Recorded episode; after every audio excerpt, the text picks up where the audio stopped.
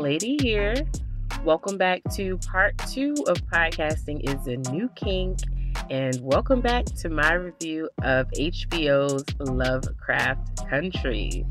Today we are going to be talking about some of my favorite lines. I'm going to give you a breakdown of what happened while these lines were being said, and I'm going to tell you why they resonate with me so much.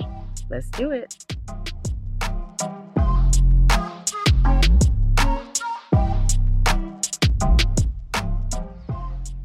All right, so I did not have a favorite line in every episode, but I did have some episodes where I had multiple favorite lines. So we're not going to go episode by episode, but we'll just go in order from the first episode to the last.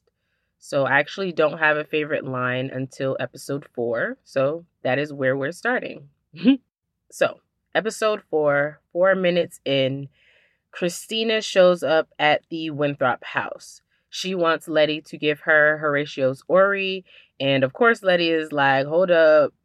I don't know about this. She's a little cautious. And, you know, she's wondering what Christina's real motives are. She assumes that it's something more. And she questions. She's like, hold up. You know, it got to be something to do with Atticus, right?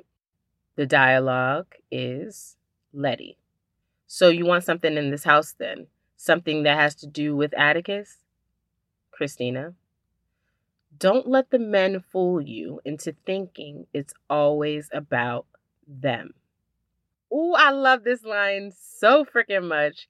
It was like so powerful, especially for this show, because it is filled with like these powerful women and these powerful characters. And I loved it. It was for me, like, fuck them niggas moment. It ain't always about them, you know? And I just wish I could say that to all women. Like, it is not always about the men. Do not let them make you think that. And also, like, don't let your ego fool you into thinking that either. It ain't always about them. And that's on period. Episode 4 has another one of my favorite lines. 20 minutes and 30 seconds in, that's when our crew goes to the museum to figure out how to get into Titus's vault to get those missing pages. There is a white woman leading a tour, and you hear her say some wild shit that was just so perfect for the time. The dialogue is, in this, one of our museum's oldest sections, we see the many artifacts the famed explorer Titus Braithwaite was given in exchange for teaching the savage tribes the ways of the civilized man. Now, we all know that that just means it was stolen from the indigenous people who were living wherever he traveled. And I love the line because it really adds to the authenticity of the time period. On to episode 5. At 13 minutes and 23 seconds in, we see Atticus tending to his hand and his knuckles and all the bruises there after he beat the shit out of his dad for killing the two-spirit Yahima and burning the Book of Names pages in the previous episode. That all happened in episode 4.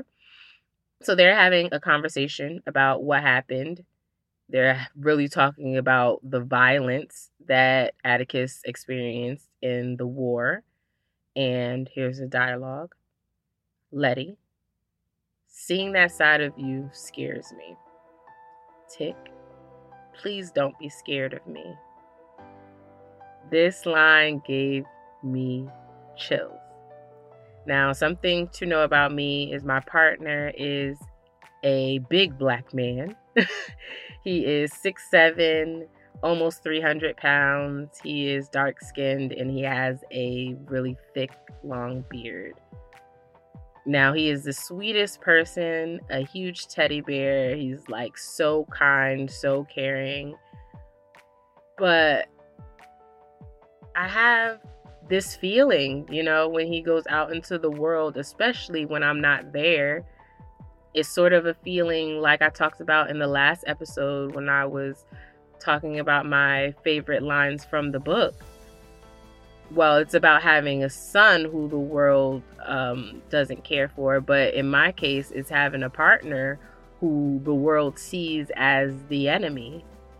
You know, they see this big black man and are automatically scared and automatically think he's a thug and all of these things. And he is just so the opposite. Like I said, kindest, caring, biggest teddy bear in the world.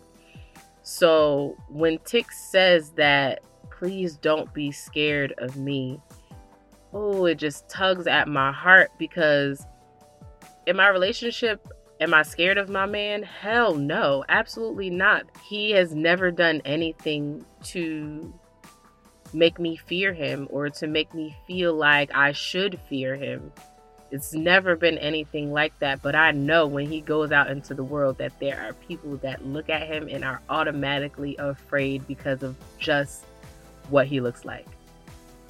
And we've had conversations about that, you know, and in those conversations, we've surmised that home needs to feel like home.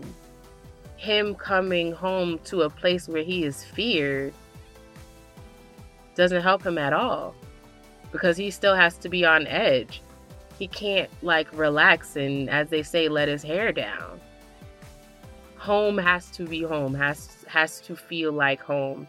And in this situation with these lines, I felt like that is what was being said, that Letty, you are home for me. You cannot be scared of me. I would never do anything to hurt you. So yeah. Episode 5 is another one of those episodes where I have two favorite lines. So again, episode 5 at 16 minutes and 10 seconds in, we see Ruby enjoying a nice bubble bath and William walks in.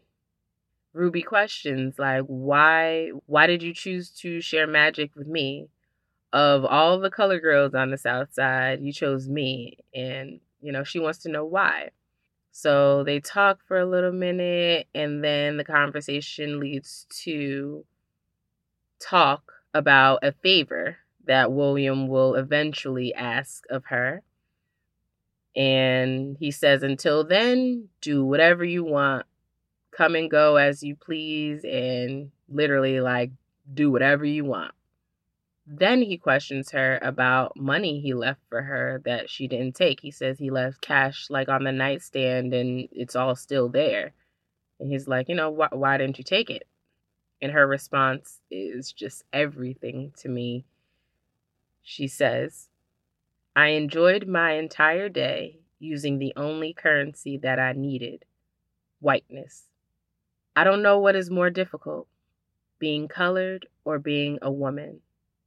Most days I'm happy to be both, but the world keeps interrupting, and I'm sick of being interrupted. Woo! Woo, child. That, like, oh my gosh, I felt that so much. Like, being Black and being a woman, only we can understand that.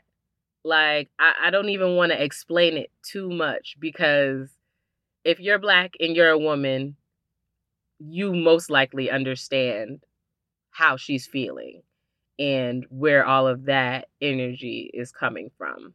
So I'm just going to leave that at that. All right, episode 6 at 19 minutes and 35 seconds in.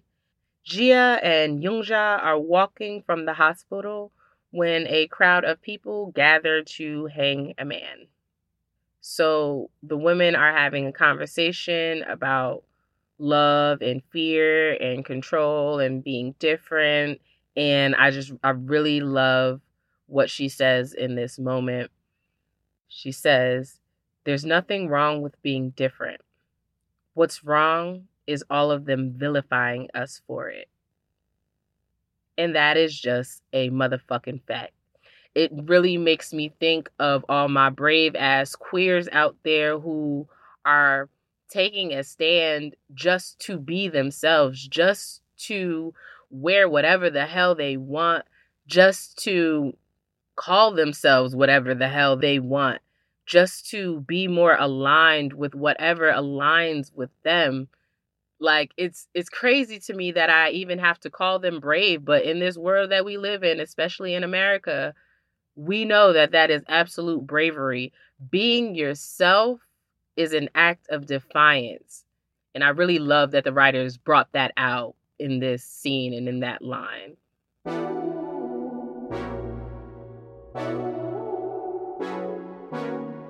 Hey y'all, Pink Lady here. I'm a podcast producer, director, coach, and host. And I want to tell you all about my production company, Pink Lady Productions. We collaborate with creatives like you who are driven to share your message by launching your podcast from A to Z and coaching you through the process. To learn more about our services, check out our website at pinkladyprod.com. That's PINKLADYPROD.com.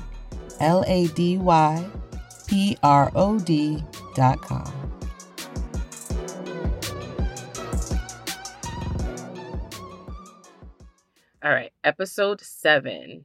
At 47 minutes and 15 seconds in, Hippolyta is on her journey. We know episode 7 is all about Aunt Hippolyta. And she is, you know, going to all the different places on her journey. And now she is back in bed with her husband. Shout out to bringing Courtney back. I was so happy to see him, because if you listen to episode 9, you know that I was very upset that he died, but we won't go back into that. Go ahead and listen to episode 9 and I'll talk all about it. So yeah, they brought Courtney back and she's explaining her journey and everything that she did. And they're talking about the many worlds theory. And she's just so excited to see him. And the dialogue here is just really amazing. Hippolyta has a fantastic monologue about shrinking. That is the monologue that I am choosing. It's not a favorite line, this one. It is just a favorite moment of words, a favorite monologue, because it's just amazing. So, George says, "After all of your adventures, everything you saw, you still named yourself my wife." And after that, everything, the whole energy, the mood, all, it just shifts. And you see Hippolyta just really thinking. And then she comes out with this dope-ass monologue. And I don't do it justice. I know I'm not going to do it justice. So go and check out episode 7 at 47 minutes and 15 seconds. But this is what she says. "I think now I can name the thing that's been eating at me so quietly, so quiet. Sometimes I thought I was tired, sad, or missing you when you were out on the road. But really, I was angry, so angry. Because for so much of my life, I've been shrinking. When I was a kid, I thought I was big enough to have every right to name something out of this world. And then I just started shrinking myself. By the time I met you, I'd already gotten so small. And I thought you knew how big I wanted to be. I thought you saw me.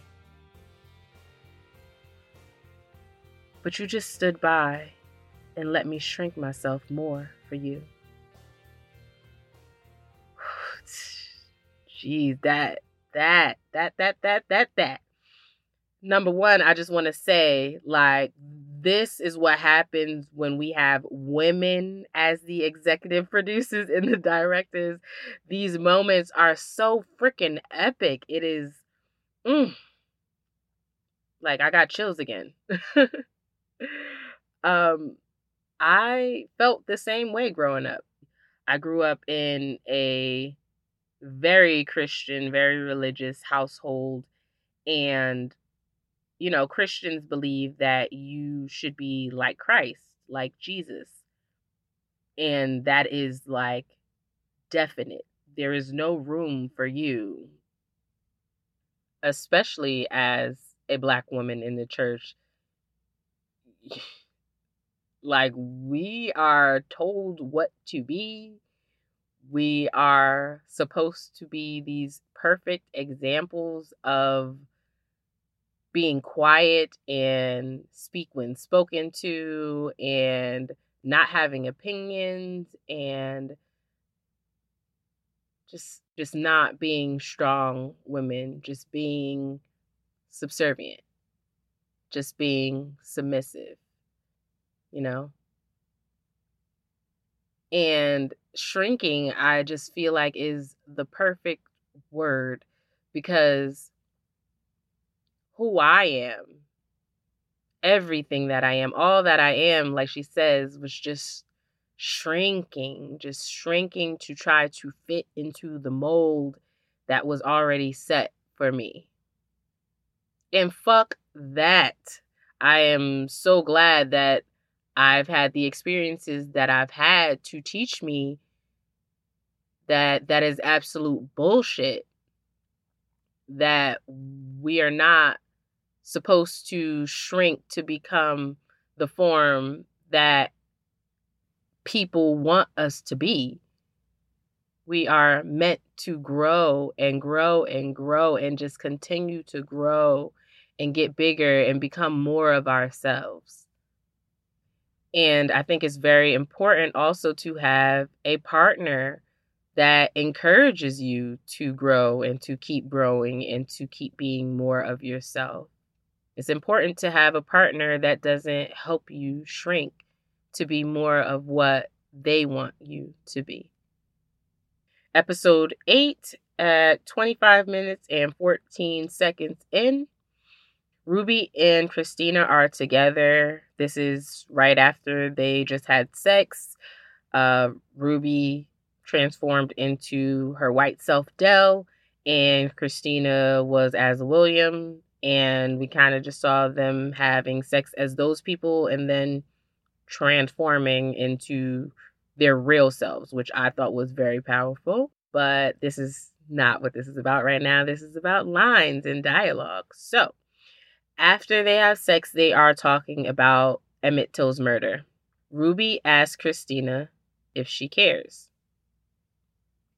She doesn't, clearly, but she doesn't say anything yet. Ruby talks about her feelings of being heartbroken, scared, furious, tired. So fucking tired of feeling this way over and over. That is a direct quote.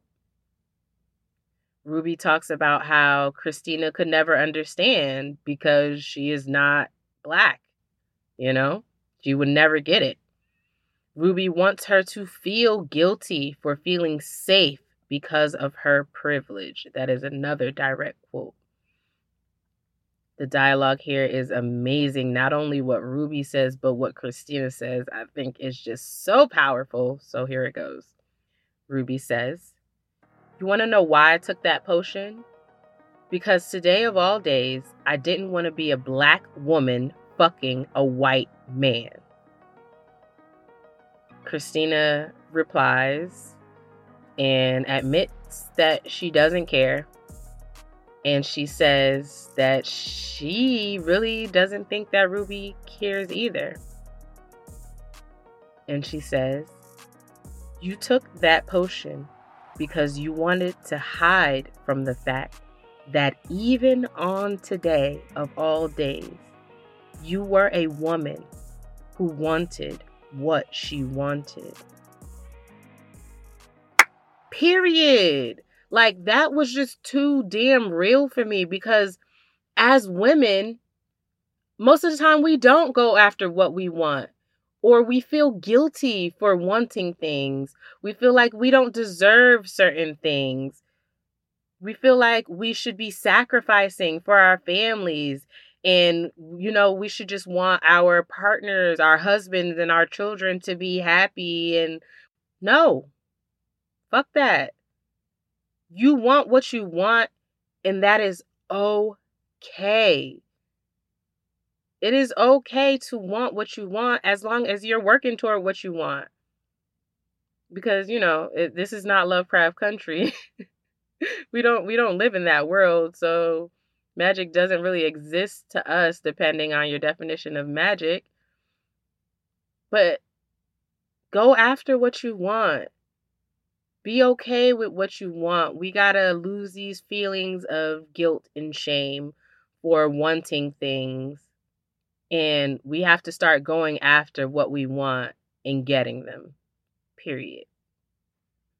All right, episode 9 at 35 minutes and 5 seconds in. Our heroes have traveled back in time to get the Book of Names. So this is Montrose, Letty, and Tick. They all travel back to the 1920s to get the Book of Names from Tick's mom's side of the family. But they get separated when Montrose goes to warn his old friend Thomas about his death that is about to occur.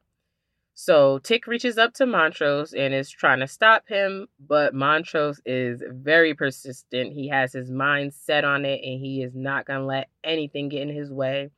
Tick like really roughs him up and kind of like pushes him against the wall and tells him to like, stop and think about what you're risking. And Montrose gives this amazing monologue. Yes, it is another monologue, and I will not do it justice, but these words are amazing. And here they are. I have. Thomas won't mean much. He's just the first in a long list of sacrifices I made to be your father. You see right there? I'm telling him we can't be friends no more, 'cause he's a faggot and I'm not. I lied to him and myself for years. I cut out all the soft parts of myself just to be a man, because men have sons. I swallowed my pride when we found out your mama was pregnant and you could be George's. But you were my son. You had to be. I did it all, and I would do it again. Because the only thing I ever wanted to be was your father. So it can't change. It can't. I just thought this was like a beautiful father-son moment. I think this is what was lacking from Montrose's character the whole time. Like, we really needed to see this side of him. Atticus needed to see this side of him. And Montrose got to let some weight off his chest, which I loved. Now, none of this was in the book. You can go back to the Divergence episode, the one before this, episode 10, and check that out where I talk about divergence between the show and the book. But it was so necessary to the story. Men have sons. That line right there is just like, society has this power over us, especially back in that generation. But even now, like, society has this power, this hold on us. And society dictates what we have to do and how we have to live our lives. And that's just, you know, it's bullshit. You know, it doesn't actually dictate anything. We make the decisions, you know, so that it was just a really beautiful moment, a great father-son moment, a great moment to show like the importance of really being your authentic self and making decisions based on, again, what you want. And last but not least, episode 10 at 23 minutes and 53 seconds in, Tick goes to meet Gia. He tries to make amends and just like keep it real about their relationship and just have some dialogue to calm things down. So it ends up turning into a conversation about loss and grief And I thought it was amazing. So Tick starts with, I was too scared to see it at first when you first showed up. But our connection, our intertwined destinies, it makes us family. He goes on to say, you were the one who reminded me we have a choice. We can be monsters or heroes. And that right there is the golden lesson. It is the main theme, even bigger than all the other themes that I talked about. We have a choice. We can be whatever we want to be, whether it's monsters or heroes or something on that spectrum in between. So I also wanted to mention, when I was planning to do this podcast series and this review of Lovecraft Country, I watched the entire series over with my partner, and he had some comments, so I'm going to throw them out right now. His first comment came in episode 4. When did black guinea teas come out? I did not have an answer. But maybe someone listening will have an answer. In episode 4, Tick is wearing one, and Babe was just not feeling that he had one on. He's just like, nah, I don't think that's authentic to the times. So he wasn't feeling it. In episode 6, he did not like that he had to read almost everything.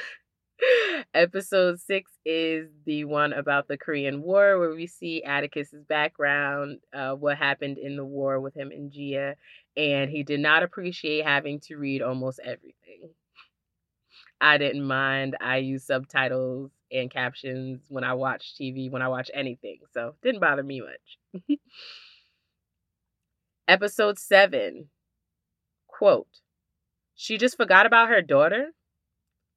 Talking about Aunt Hippolyta in episode 7 when she decides to go on a journey after she finds the machine and she knows that she can go wherever her mind can send her.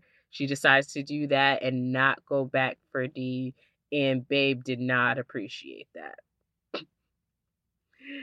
And then last but not least, they did that back then? This is year whatever, man. This is in reference to Hippolyta's blue hair.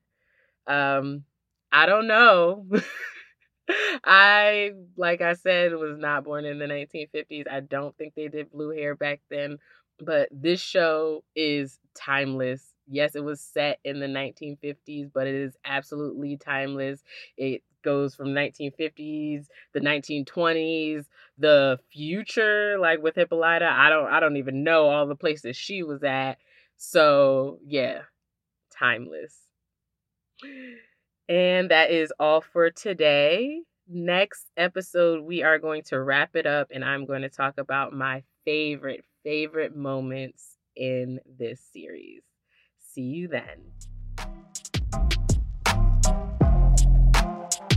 Hey y'all, thank you so much for listening. If you have any questions, comments, concerns about anything I talked about on this episode, you can DM me on Instagram at Pink Lady Prod. That's PinkLadyProd, or you can email me at jasmine@pinkladyprod.com. Jasmine is spelled JASMINE. If you want more info about Pink Lady Productions or me, you can visit our website at pinkladyprod.com. Subscribe to Podcasting Is the New Kink for updates on new episodes, and please feel free to share it. Also, please rate and review the show. Peace.